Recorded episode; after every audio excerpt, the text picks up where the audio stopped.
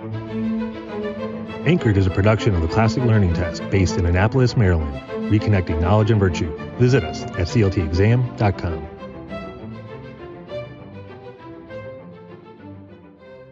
Hello, welcome back to the CLT offices. We're glad you're here. Today, we're excited to have Michael Farris, founder of the Homeschool Legal Defense Association, founder of Patrick Henry College, and current president and CEO of the Alliance Defending Freedom. If this is your first time joining us, I'd like to take a little bit of time to explain what Anchored is. This is a program where our CEO, Jeremy Tate, engages in conversations with leading thinkers on topics at the intersection of education and culture. As always, we at CLT greatly appreciate your feedback, so please rate and review this episode and send any questions or comments to anchored at cltexam.com. Now, without further ado, let's get on to the conversation.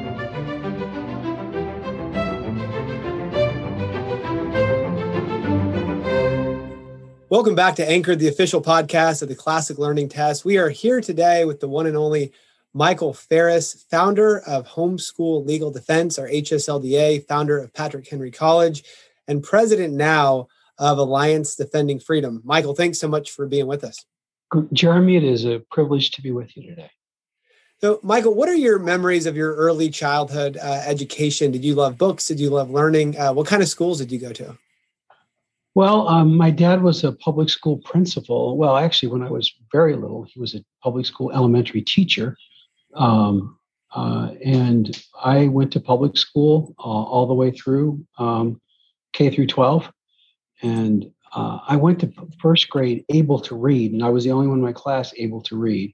And so they sat me in a corner by myself and gave me reading books, library books to read until uh, some of the kids caught up with me in class. And so that's a, a, early educational memory. And the first book that I remember that was assigning me read was A Home for Sandy, uh, the, about a, a, a, missing cocker spaniel.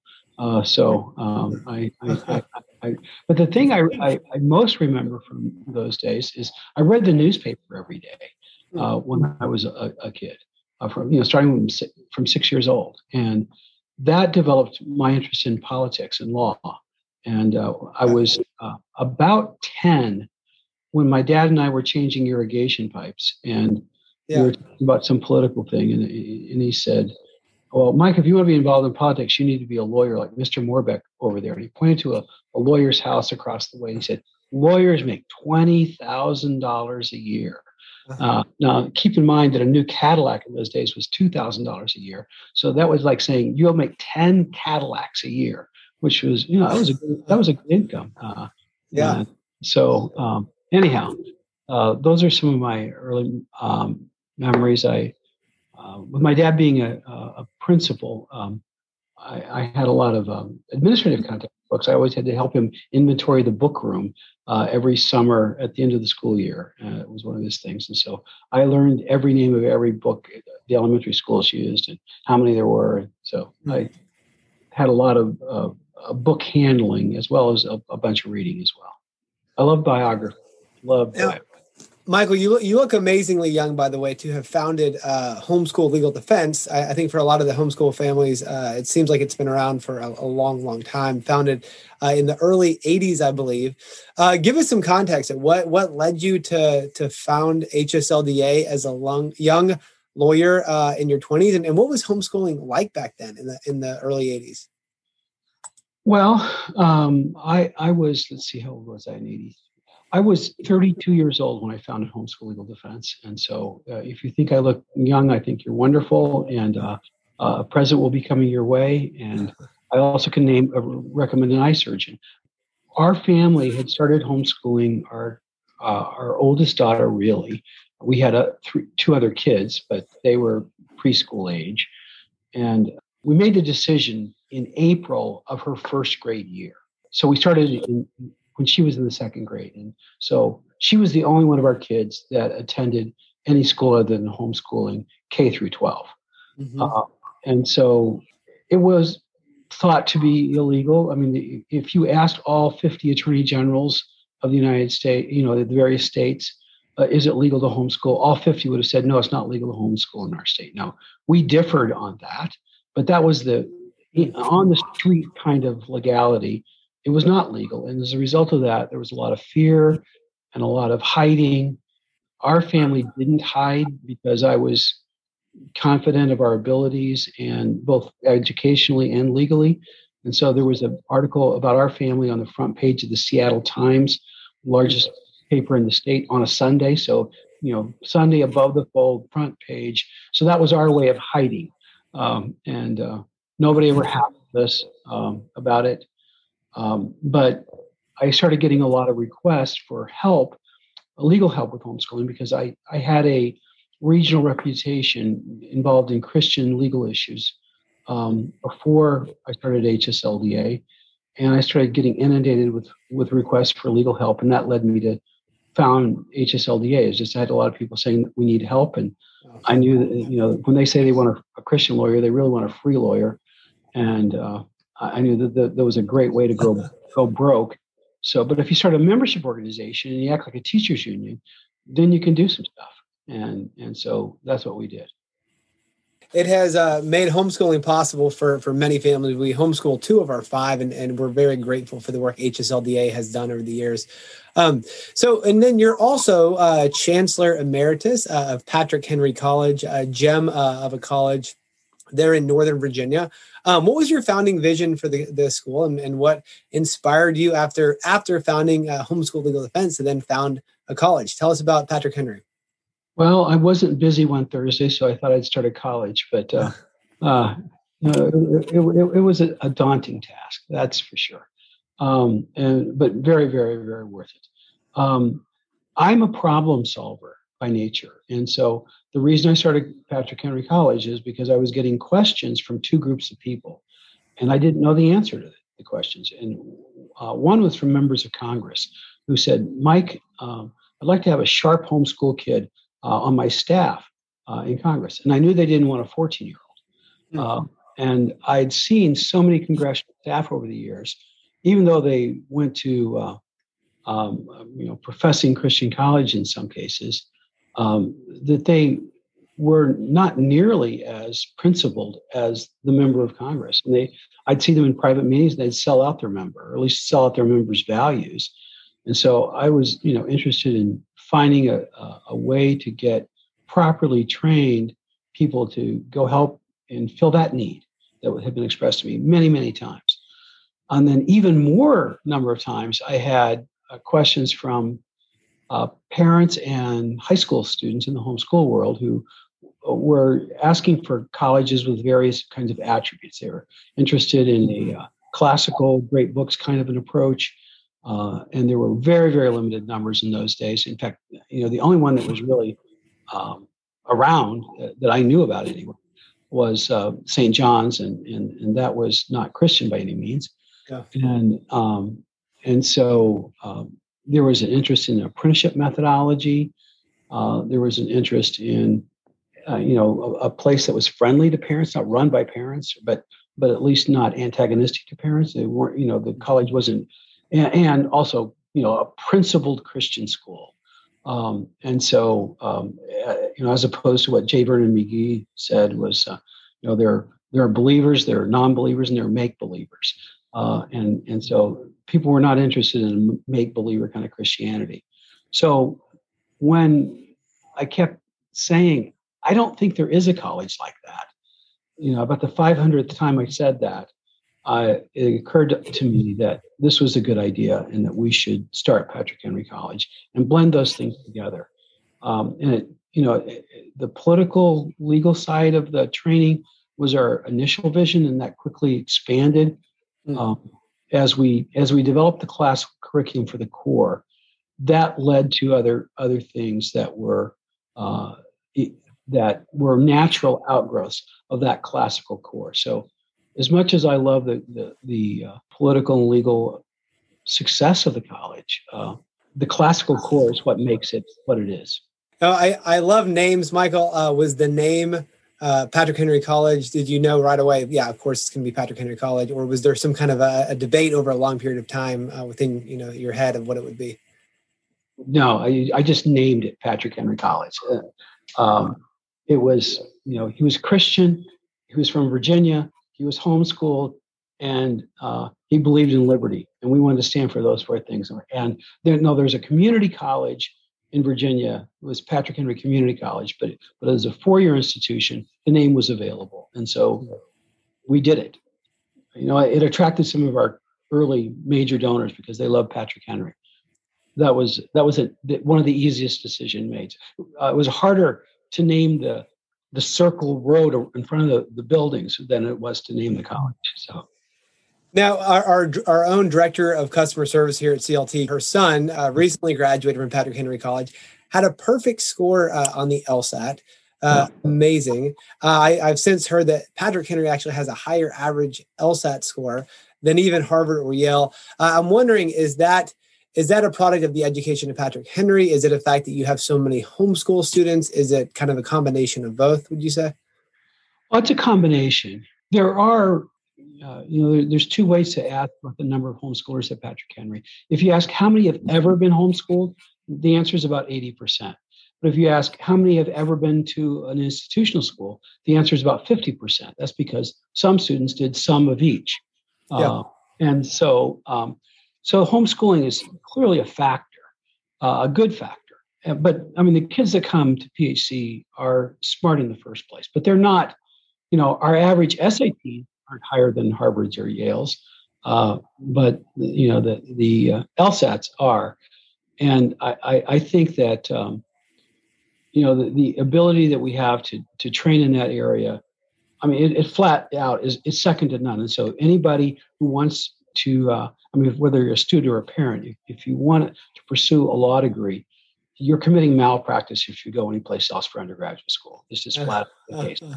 I mean, just one one you know one of many facts is in in collegiate moot court. We have won 12 national championships and one world championship. And the world championship competing against Yale Law School, among other law schools. We were the only undergraduate school in the program, and um, and we won the world title uh, in Geneva.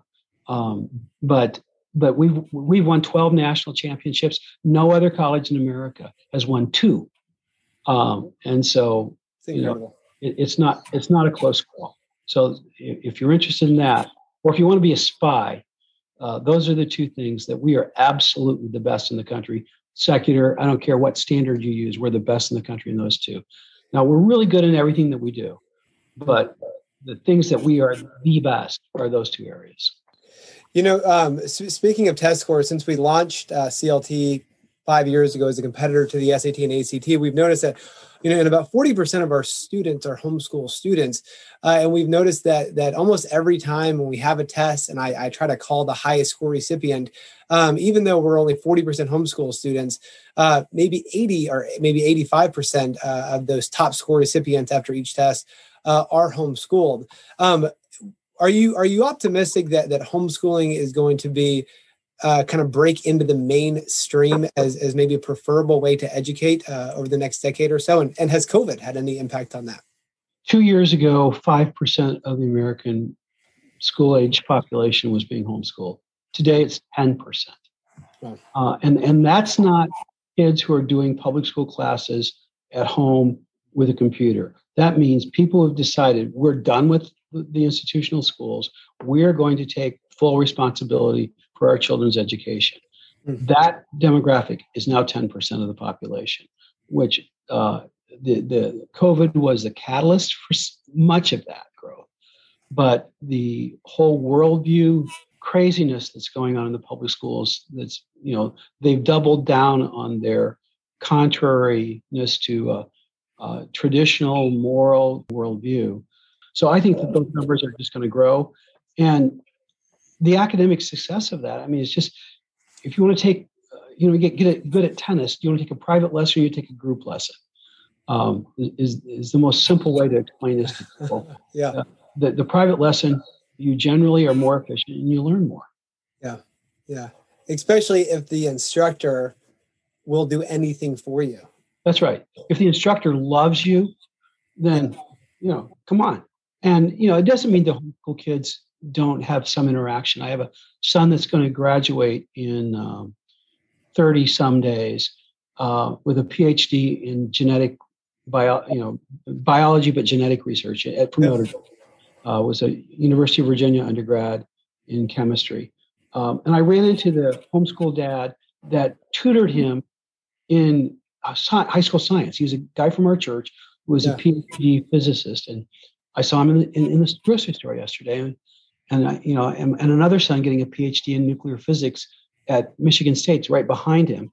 Uh, and so he tutored my two sons. So it doesn't mean that the parents have to do all of it, but that was the only courses that my that, that my sons took throughout their K through 12 that my wife and I didn't teach. And there's so much opportunity, so much opportunity for success that it really is a, a terrific way.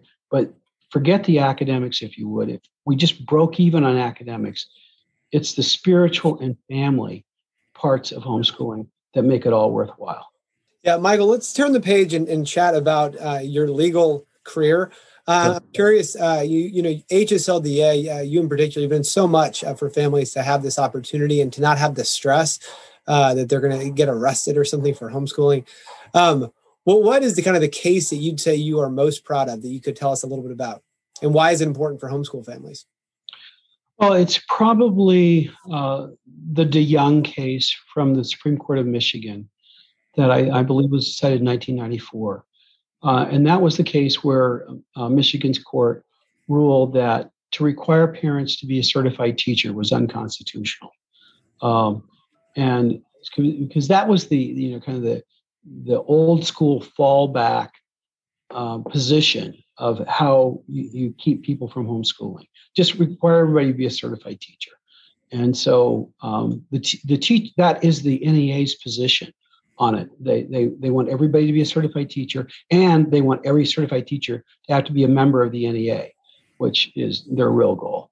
Um, yeah. And and so um, knocking that out really was the kind of the final uh, layer of that. If, if the, the, close section second is when uh, a few years later, uh, California decided to go backwards and they ruled homeschooling to be illegal. A court of appeal, the case that um, a public defender was involved and, and no nobody that really knew what they were doing was defending uh, homeschool right. And we we ghost wrote for them a, a motion for reconsideration. And i got to argue the case in oral argument the constitutional portions. And and the court reversed itself and declared homeschooling to be legal in california. So those two are probably the two that i'm i'm, I'm most proud of now, Michael, the question uh, that, that our audience here, the Anchor podcast, I think uh, most looks forward to is, is we always end talking about books. Uh, I'm wondering for you is uh, if there's maybe one book, one text that you come back to year after year that's really resonated, been formative for you. Uh, what is that? Well, I mean, the Bible is the answer, but I, am going to give an additional answer uh, into that. And so um, I, I think that you know, it's a cumulative kind of book. It's biographies. I've read a lot of biographies. I love biography. Um, and so uh, perhaps the best biography that I, have read is David McCullough's uh, John Adams, um, which yeah, is, yeah. you know, a, a terrific book. Although I really, really liked his, his Truman biography as well. It was, it was fascinating. I learned about the beginning of the welfare state in a way I never would have understood. And so um, um, in, in, a career sense, uh, there's a book by a guy named Benson Bobrick called Wide as the Waters. Uh, and it's a story of the Bible translators. It's a history of Bible translators. And he, it, he's a, um, a secular author. Uh, uh, and I, I, bought it by randomly at the Atlanta bookstore or Atlanta airport in a bookstore there. Uh, and I um, ended up writing an, my own book on the history of religious freedom uh, uh, because of what I saw going on in, in, the British battle for the Bible. I uh, I recognized parallels, and, I, and so I wrote about the take. I took the British system as a background and jumped it forward to what happened in on in, in the colonial America and up to the adoption of the Bill of Rights. And so, hmm. um, so uh, that that book was very very formative, and it's a great book. I mean, all three of those are are just terrific books I, that I love. But I read a lot of novels. If you ask my favorite novels, it's Great Expectations by Charles Dickens, um, and uh, I, I, love that as well. That's great. Again, we're here with Michael Farris, uh, founder of Homeschool Legal Defense, founder of Patrick Henry College, and CEO of Alliance Defending Freedom. Michael, thanks so much for your time today. Jeremy, it's a pleasure to have been with you. Thanks for listening. Please subscribe. And if you enjoyed this episode, feel free to share with friends and colleagues. Look forward to having you join us next week.